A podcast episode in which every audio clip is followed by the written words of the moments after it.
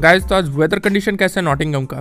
तो देखिए weather condition वैसा ही है जैसा कल था, या फिर कह सकते हो उससे भी ख़राब है ओके क्योंकि गेम के शुरू से ही आपको बारिश दिख सकती है, और यहाँ पे मतलब इंडिया में जब शाम होगी, यानी आप कह सकते हैं कि जब यहाँ पे पहला सेशन खत्म होगा तो मतलब बारिश तेज हो सकती है। और बीच में भी चांसेस ऑफ़ प्रेसिपिटेशन कभी 50 परसेंट है, कभी 40 परसेंट है, कभी 60 परसेंट है तो आपको खेल दिख सकता है, लेकिन इंटरप्शन से भरा हुआ खेल दिखेगा।